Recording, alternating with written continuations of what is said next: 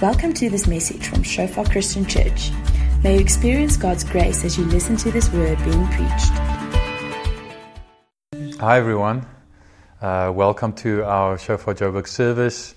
And uh, for many of you, you've been doing this journey with us through the Gospel of Luke, the Christmas challenge, as we call it. Uh, Luke has 24 chapters, and we've decided that together we're going to read through the 24 chapters, one chapter a day, starting on the 1st of December and ending on the 24th of December in preparation uh, for Christmas. And um, we've been preaching through it, and we've, we've seen that um, you can, in a sense, see Luke's gospel and, and Acts to a, uh, to a certain extent as well as, as, a, as a whole bunch of journeys journeys that Jesus goes on and journeys that Jesus takes us as the church on. And um, we saw that, uh, or we, we, will see next week uh, when, we, when we look at chapter 1 and Luke chapter 1 and 2 on Christmas Day, we'll see it, it starts with Jesus' journey into humanity. Where Jesus comes, basically journeys from heaven to earth and into humanity through childhood and into adulthood. Um, we see that it um, uh, continues with Jesus' journey of revelation, where in, in the early chapters of Luke, chapter 3 to about chapter 9, Jesus' journey through Galilee is portrayed and all the ministry that he does. But it, it, Luke uses it as an opportunity to show who Jesus really is. So it's a journey of discovery for the disciples uh, and a journey of revelation for Jesus, where, where he reveals who he is um, as the Messiah uh, as the Son of God. And um, then last week we, we saw that that middle section of Luke from chapter 9, about verse 51 to chapter 19, verse 27, is, a, is the journey. It focuses, Luke focuses on Jesus' journey to Jerusalem. It starts off by saying Jesus from that time set his face, you know, um, to, to go to Jerusalem. And, and, and, then he arrives at Jerusalem in, in chapter 19. And, and Luke uses that journey to Jerusalem to portray the journey of discipleship. So, so that's all about the journey of discipleship. And today we're going to look at Jesus' journey when he arrives in Jerusalem. He's basically his journey to the throne his journey from earth back to heaven again through the, uh, through the cross and, and, and the ascension to, to, to the throne, the throne of David that was promised right at the beginning of, of Luke's gospel when, when his birth was announced. It, it was said he, was, he will be given the throne of his father David. So we're going to look at that in a moment, but um, yeah, I just want to encourage you. Let's continue reading the Gospel of Luke. Let's continue reading chapter for chapter together as small groups. Let's continue posting, you know, every every day what, you know, from the chapter that you read, what what stood out for you, what what really spoke to you, uh, and uh, and and why. And let's continue to encourage one another and learn as we go through this journey uh, and see this journey that Jesus went on and that He also takes us on. Now, journeys are a common sort of feature in just world literature, you know, the world over, you know, as early as, as Homer's Iliad, you know, we had um, the, the, Odyssey, we had, we had um, you know, these journeys in Greek literature of these epic journeys that heroes go on, you know, to, to, to fulfill a mission. We have uh, J.R.R. Tolkien's epic journeys that Bilbo Baggins and then later on Frodo Baggins go on, you know, the journey, you know, to go and destroy the ring of power, uh, you know, and we have, you know, the epic journeys of Shrek and Donkey, you know, to go and save the maiden fair. and of course, the Bible is full of its own epic journeys. You have the epic journey of Abraham from Ur of the Chaldeans to the promised land. You have um, the journey of Joseph. Uh, you know, from the promised land to Egypt, and then eventually the journey of his family to go and join him in Egypt. And then eventually, 400 odd years later, you have the epic journey of the Exodus, where Moses leads a whole nation, um, more than a million, probably a million and a half people, from Egypt to the, back to the promised land again. Um, you have other epic journeys where. You know that are maybe not so so pleasant. Where when Israel, you know, after many hundreds of years of sinning against God and being unfaithful to God, God um, led them through Nebuchadnezzar, you know, t- took them on a journey to Babylon, where they were in captivity for for uh, 70 years, and then there's a epic journey through, uh, you know, under Ezra, and Nehemiah, and guys like that, back again to the Promised Land. And um, yeah, we see even in the New Testament. I mean, we have Paul's epic missionary journeys. You know, at least three, possibly four missionary journeys, ever widening. You know, into the the known world of of of the the ancient Near East and and um, ancient Europe.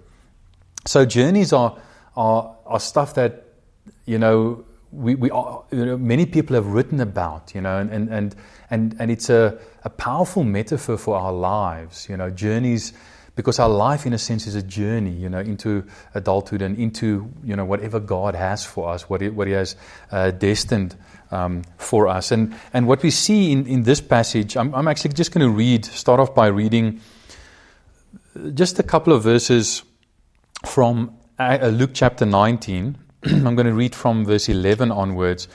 Uh, and it's a parable that Jesus tells about a journey. But very clearly, that journey, the, the, parable is, is about himself and the journey that he goes on. And I think it, it sort of encapsulates uh, and in some ways summarizes a lot of what we're going to see in the section of, of Luke's gospel.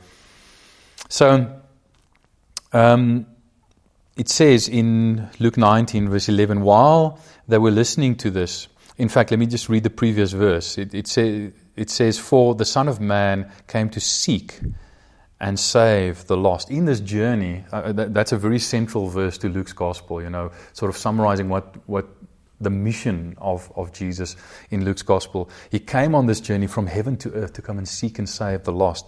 And then it says in verse 11, while they were listening to this, he went on to tell them a parable because he was near Jerusalem and the people thought that the kingdom of God was going to appear at once. So we know that Jesus has already said the kingdom of God is at hand, or it's, which doesn't mean the kingdom is here, it means the kingdom is near. Okay? It hasn't quite arrived yet. I mean, and this verse tells us that, you know, because people's expectation was that the kingdom of God was going to appear at once.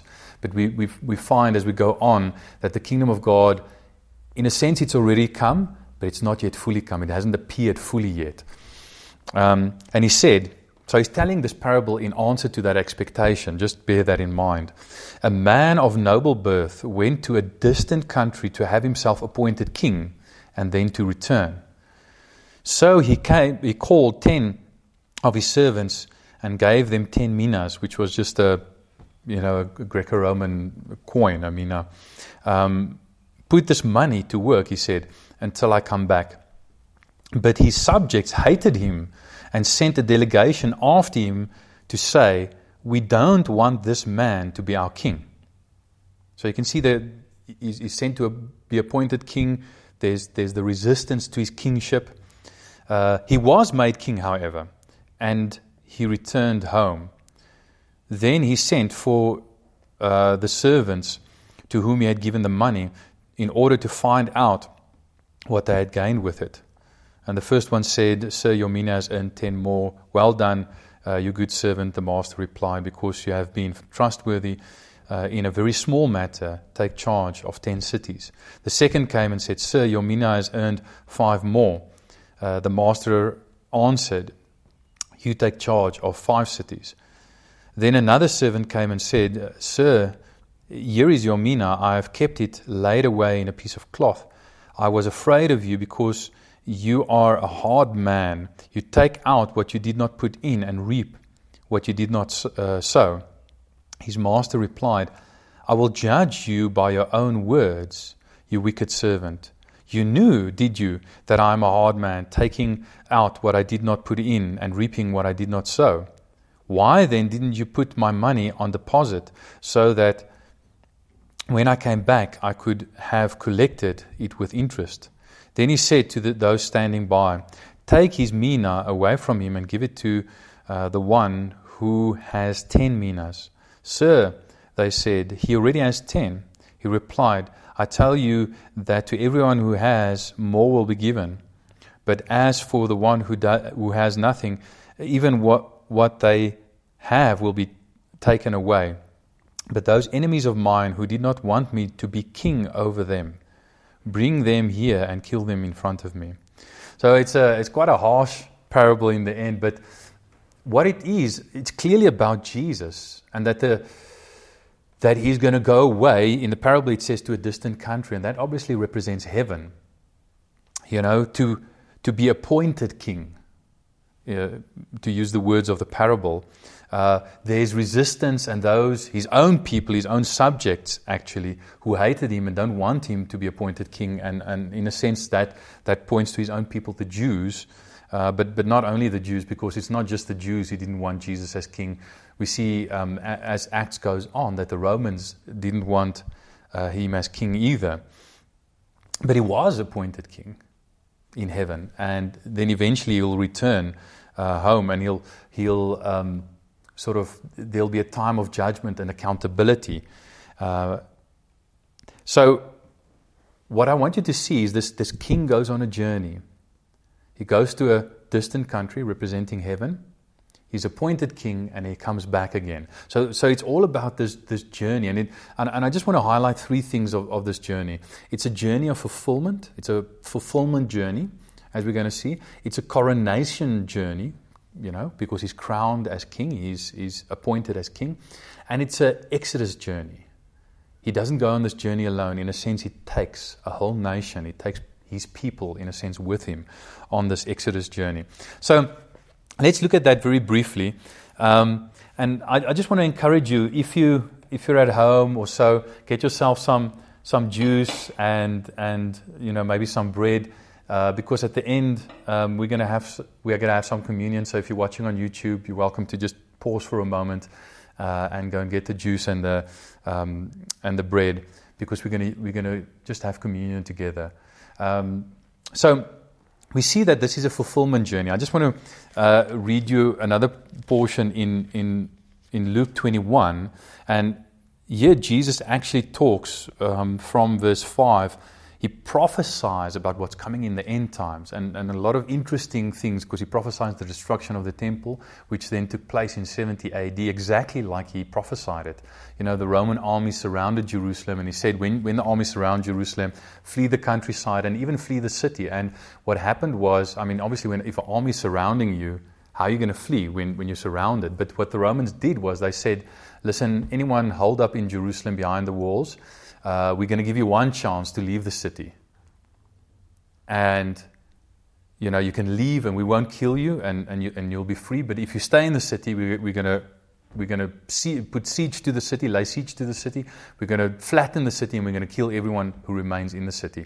So the Christians remembered this thing that Jesus prophesied, you know, when he arrived in Jerusalem, uh, just before he was crucified. And they remembered him saying, you know, when you see the army surrounding Jerusalem, flee the countryside and flee the city. So when the Romans said, flee the city, all the Christians left the city. And the Jews, of course, were very upset with the Christians for doing that. Um, of course, the Jews in that time were, of the Christians in those time, you know, they were all Jewish Christians. But they were messianic, messianic Jews who believed in Jesus as the Messiah, the King. So they remembered this prophecy and they, and they, they fled the city, and, and the Romans let them leave, and they survived. Um, and then, of course, the city was flattened. And, and, and it says here, as part of that prophecy, um, in verse 25 of Luke 21, it says, There will be signs in the sun, moon, and stars. On the earth, nations will be in anguish and perplexity uh, at the roar, roaring and tossing of the sea. People will faint for, from terror, apprehension of what is coming on the world for the heavenly bodies will be shaken. At that time, you will see the Son of Man coming in, the, uh, in a cloud with, great po- with power and great glory. So, so he's not only, he wasn't only speaking about the destruction of the temple in 70 AD, he's also prophesying the very end and his return, um, pointing back to that parable about the, the man who is appointed king, he's crowned king, and then he returns.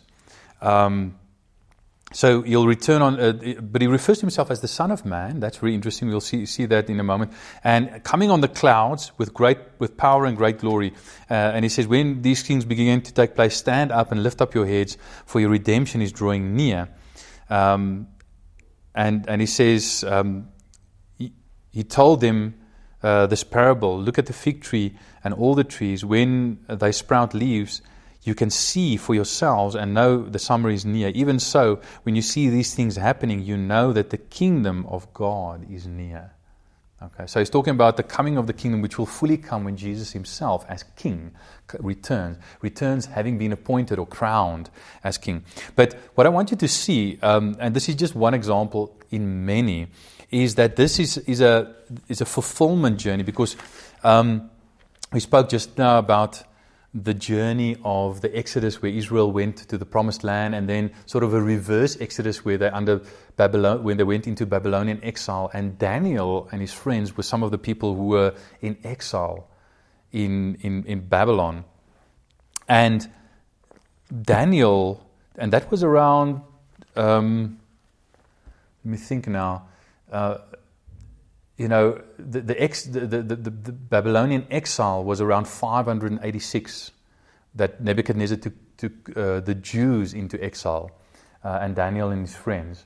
And they were there for at least 70 years before they started returning. Um, and Daniel received certain visions, lots of visions. Daniel's an amazing book.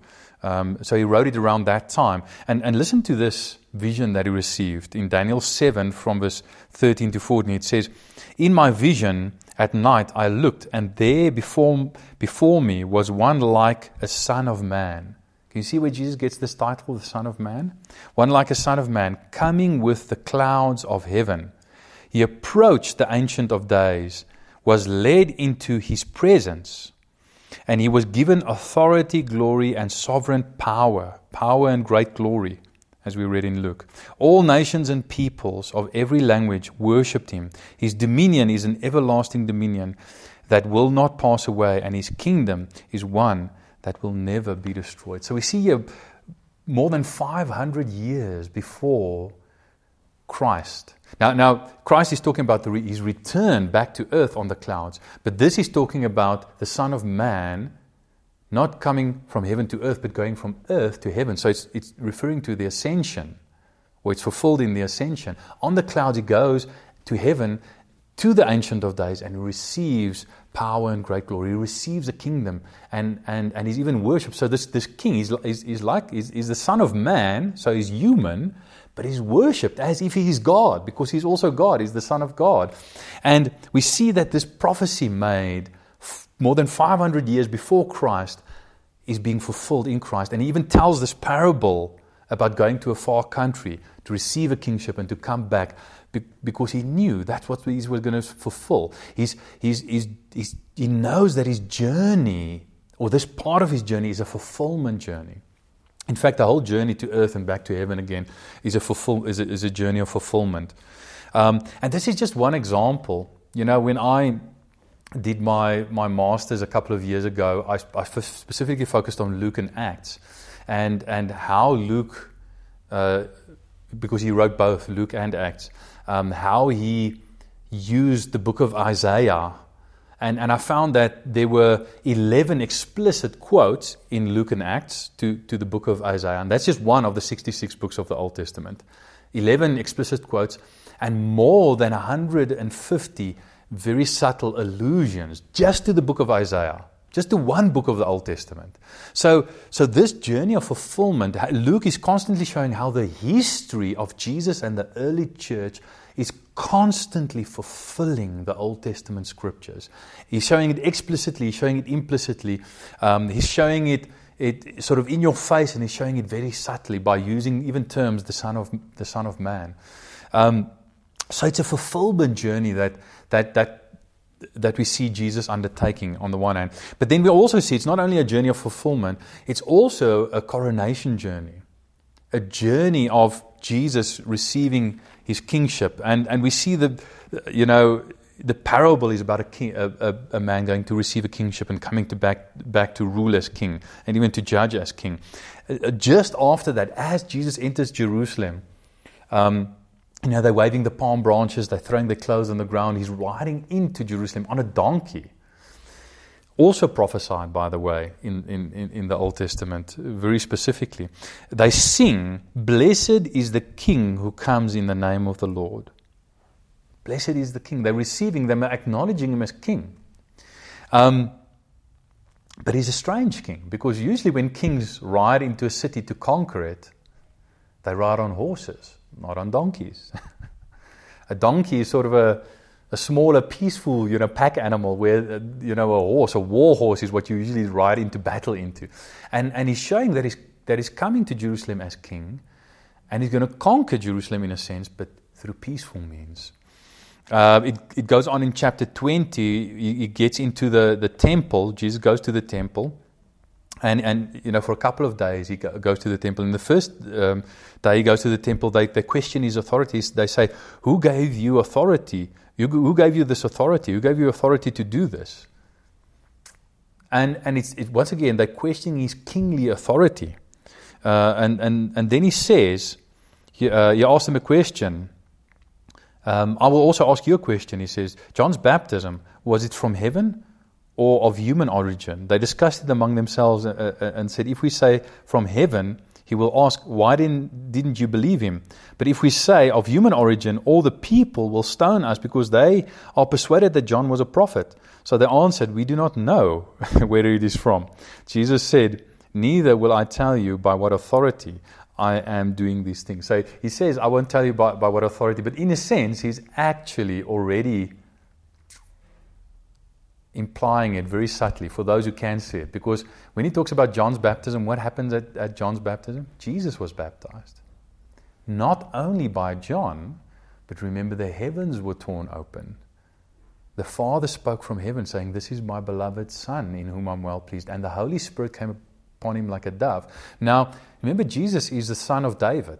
He's from the line of David. Luke makes a big thing about that in, in the first two chapters, in fact, the first three chapters of his gospel.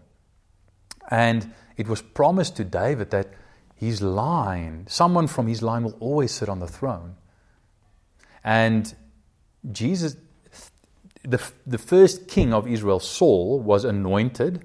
The second king of Israel, David, was anointed by, by, by Samuel all the kings following that, uh, and, and, and the first two kings, um, Saul and David, they weren't only anointed with oil, but they received the Holy Spirit. None of the kings after that, from the line of David, are explicit. They were anointed with oil, but it's never explicitly mentioned that they received the Holy Spirit. So after David, the first king or the first person in the line of David who is mentioned as explicitly in the Bible receiving the Holy Spirit is the son of David, Jesus, the true and greater David. So he's, he's basically saying, My authority comes from me being anointed as king by the Father. and uh, he goes on to tell other parables and stuff. They challenge his authority, trying to trick him by saying, you know, should we pay taxes to Caesar because he's sort of the ultimate king of the empire, the Roman Empire. Um, and, and, and Jesus says, yes, you know, give back to Caesar what belongs to Caesar, because he asks what's, whose, whose inscription and, and images on the coin. But give back to God what is God's. In other words, Caesar requires your money, I require your lives. As king, as ultimate king. In, in chapter uh, 20, verse um, 41, it talks about So then Jesus um, said to them, Why is it said that the Messiah is the son of David? David himself declares in the book of Psalms, The Lord said to my Lord, Sit at my right hand until I make your enemies a footstool for your feet. David calls him Lord. How then can he be his son? So again, we see that um, you know fulfillment of prophecy. Jesus is quoting here from Psalm 110, where, it's, where, where the Lord Yahweh said to David, speaking, says, "My Lord Adonai, sit at my right hand." Uh, until I make your enemies a footstool for your feet. And, and Jesus, once again, pointing to the, to the, fact that he's going on this journey from earth to heaven. It, and it happens, has to happen through the cross um, to go and receive a kingdom um, and to to be crowned king in a sense, you know, the coronation journey, and then to rule in the midst of his enemies until all his enemies are put under his feet. Um, then we see, um, you know, Jesus, um, in a sense, let me just mention this. Jesus is sort of switches track in, in, in chapter 22, and it, it says the festival of unleavened bread, the Passover is coming. And it, talk, it talks in, in verse 7 about the, um, um, then the day of unleavened bread, which is the, uh, on which the Passover lamb is to be sacrificed, came. And then Jesus institutes the Lord's Supper based on the Passover meal. And we know that the Passover meal was the meal that they had at the beginning of the Pass, uh, uh, at the beginning of the Exodus journey out of Egypt. And Jesus is showing here that it's this coronation journey he's going on is not a journey just that he goes on alone, but he takes us with him on a journey. It's an Exodus journey. Just like the Israelites were under Pharaoh, oppressed and in bondage, in slavery, so we are under Satan, the, the you know, spiritual Pharaoh. We are under slavery to sin, but he is saying to, to Satan, Let my people go. And like a, um, you know, like a prophet like Moses, he's leading a new exodus. He's leading his people out from bondage and slavery and, and into freedom um, based on the king. And he says, for instance, um, he says, I, I, was eager, I eagerly desire to eat this Passover with you before I suffer. For I tell you, I will not eat it again until it, is, uh, it finds fulfillment in the kingdom of God. And we see, we see the, the fulfillment theme coming through here as well. Um, after taking the cup, he gave thanks and said, Take this and divide it among you. I tell you, um, I, I will not drink again from the fruit of the vine until the kingdom of God comes. And he says uh, in verse 29, I confer on you a kingdom just as my father conferred on one on me. Um, so you see the kingdom theme coming through, but we see that, that, that this fulfillment that happens, it's, it's, not just scriptures like Daniel 7 or Psalm 110. Um, it's, it's the imagery of the Exodus that is being fulfilled. The Passover lamb has to be killed. Jesus talks about him desiring to eat the Passover before he suffers because he is the Passover lamb. He's leading an Exodus. We, we, we saw last week that. Um, in Luke chapter, I'm not going to read it now, but in the, in the mountain of transfiguration, Jesus is speaking to, to Moses and Elijah, and, and he says, he, talks about, in, in, in, the NIV translated, his departure that he has to accomplish in Jerusalem. The, the Greek word used there is literally the word exodus. Exodus. He has to accomplish an exodus in Jerusalem. He's going on a journey to Jerusalem to accomplish an exodus, a new exodus, in which he dies, he suffers and dies as the Passover lamb and, and this, the bread and, and the cup represents his broken body, the, the body of the Passover lamb, sacrificed, and the, and the, the blood painted on the doorposts, you know, the, the, the cross, the wood of the cross. So he can lead an exodus for, of God's people from bondage and slavery into freedom. and we see there's, there's this, this major reversal. He's, he's a king going on a journey to be crowned as king. Um, and, and, and we even see in, in chapter 23, you know, it for instance says, um, at his trial, they, they, they accused him and said, um, we have found this man subverting our nation. He opposes payment of taxes to Caesar, which is a lie, because Jesus said, "Give back to Caesar, you know what it belongs to Caesar." You know, so pay taxes to Caesar. And he claims to be Messiah, a king. so this is the accusation that his own people. So we see the fulfillment of that parable. His own people hated him and didn't want him to be king. So Pilate uh, asked Jesus, "Are you the king of the Jews?" You have said so, Jesus replied. So he says, I am, I am the king of the Jews. And then on his cross, it says, um, while, while, he's being crucified, it says, if, um, in verse uh, 20, 35, he saved others, let him save himself if he is God's Messiah. Messiah means anointed king, uh, God's chosen one. Um, and, and then in verse 37 it says, If you are the king of the Jews, save yourself. This is the Roman soldier speaking to him. And above his head they put a sign that says, This is the king of the Jews. And then, you know, one of the, you know, the, the two thieves crucified next to him, one was mocking him, the other said, No, you know, don't, don't mock him. The one mocked him and said, Are you the Messiah? Save yourself and save us as well. Are you the anointed king? Save us. And the other one said, No, we, we deserve what we're getting. We deserve to die for our crimes, but he's innocent. Uh, and then he says to Jesus, Jesus, remember me when you come into your kingdom. And Jesus answered him, Truly I tell you, today you will be with me in paradise. So we see this, this, this, um, this theme of king, the king coming through, but, but it, it's fulfilled in a very ironic, you know, upside down way. When I think of this, I always think of, of Shrek, the first Shrek. And uh, Shrek, you know, he's, he's, you know, swamp house is being taken over by all kinds of fairy creatures. And, and he, and he says he's to, you know, he finds out Lord Farquaad is sending them there, and, and he says, no, he's to go and sort out this Lord Farquaad. And he comes into the stadium where Lord Farquaad is having a tournament, you know, because he wants to become a king. He's this very, um, you know, ambitious guy. He wants to become a king. So he needs a queen. You know, he needs a real princess that he can marry so he can become a king. You know, and he's to have a tournament. And, and, and Shrek sort of walks in, and, he, and the first thing he hears Lord Farquaad say, you know, as he sends, you know, these, he's going to send these champions on a, on a journey, he says, Some of you may die, but that's a sacrifice I'm willing to make.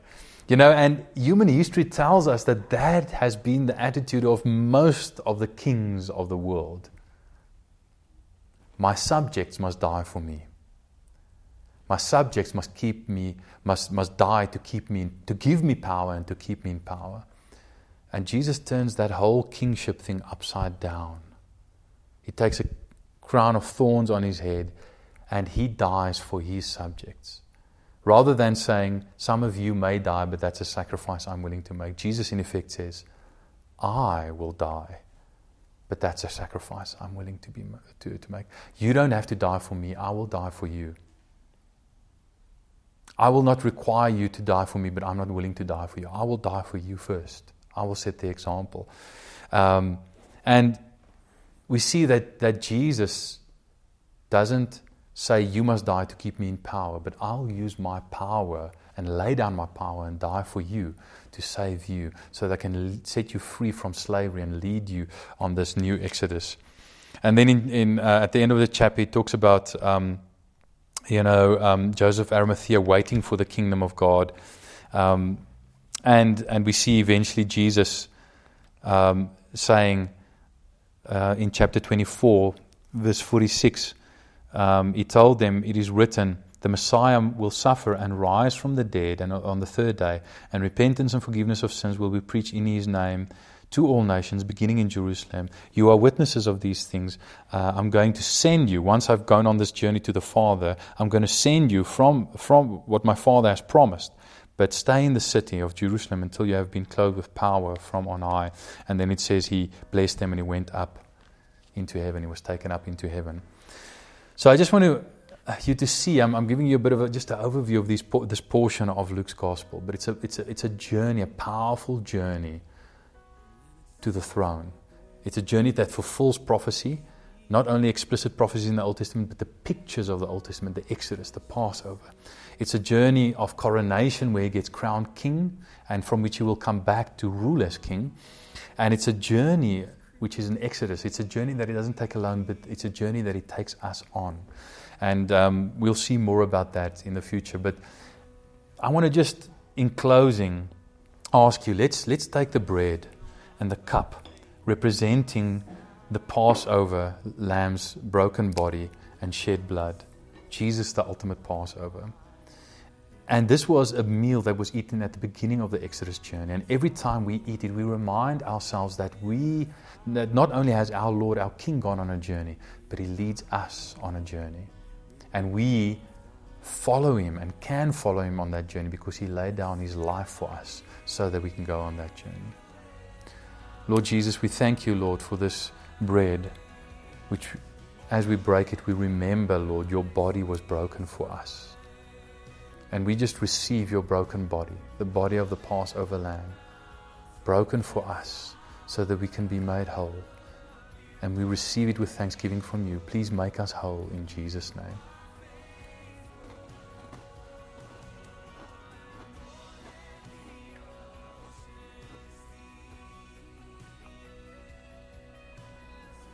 And Lord Jesus, we thank you for this cup that we can take together as friends and family. This cup representing the new covenant in your blood. Thank you, Lord Jesus, that, that you, as our King, did not require us to die for you, but you were willing to die for us. And as we receive this cup, we receive your death, your blood that cleanses from all sin we receive your love, the love of the King for us. Oh Lord, that someone so great as you, the Son of Man, who has power and great glory, that you were willing to die for me and for us.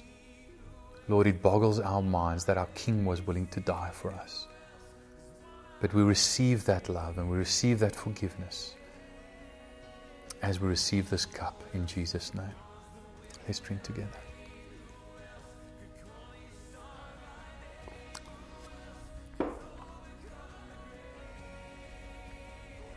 And Lord Jesus, we thank you, Lord, that as we eat this bread and drink this cup, we can celebrate the journey that we are on, the Exodus journey that you are leading us on, leading us all the way to the promised land, leading us into freedom. And we thank you, Lord, that you are faithful to complete the good work that you have started uh, in us. And we pray, Lord, that you'll help us by your grace and by your Holy Spirit to be faithful to you, to work with what you have given us as we go on this Exodus journey that you are leading us on in Jesus' name. I just pray your blessing over all your saints. And I pray, Lord, that, Lord, you'll encourage them on the journey, Lord. That, Lord, as they eat the bread and drink the cup, Lord, and they receive you and are reminded of the fact that you have given yourself to, to us, Lord, that, that they'll be strengthened for the journey that lies ahead in Jesus' name. I just bless them, even as you spoke your blessing over the disciples as you ascended into heaven, Lord. Thank you, Lord, that, that I can just speak your blessing over your saints. In Jesus' name, amen. Thanks for listening to this message from Shofar Joburg. May the grace you receive produce God's greatest glory and your greatest good. For more information and sermons, please visit our website at www.shofar.joburg.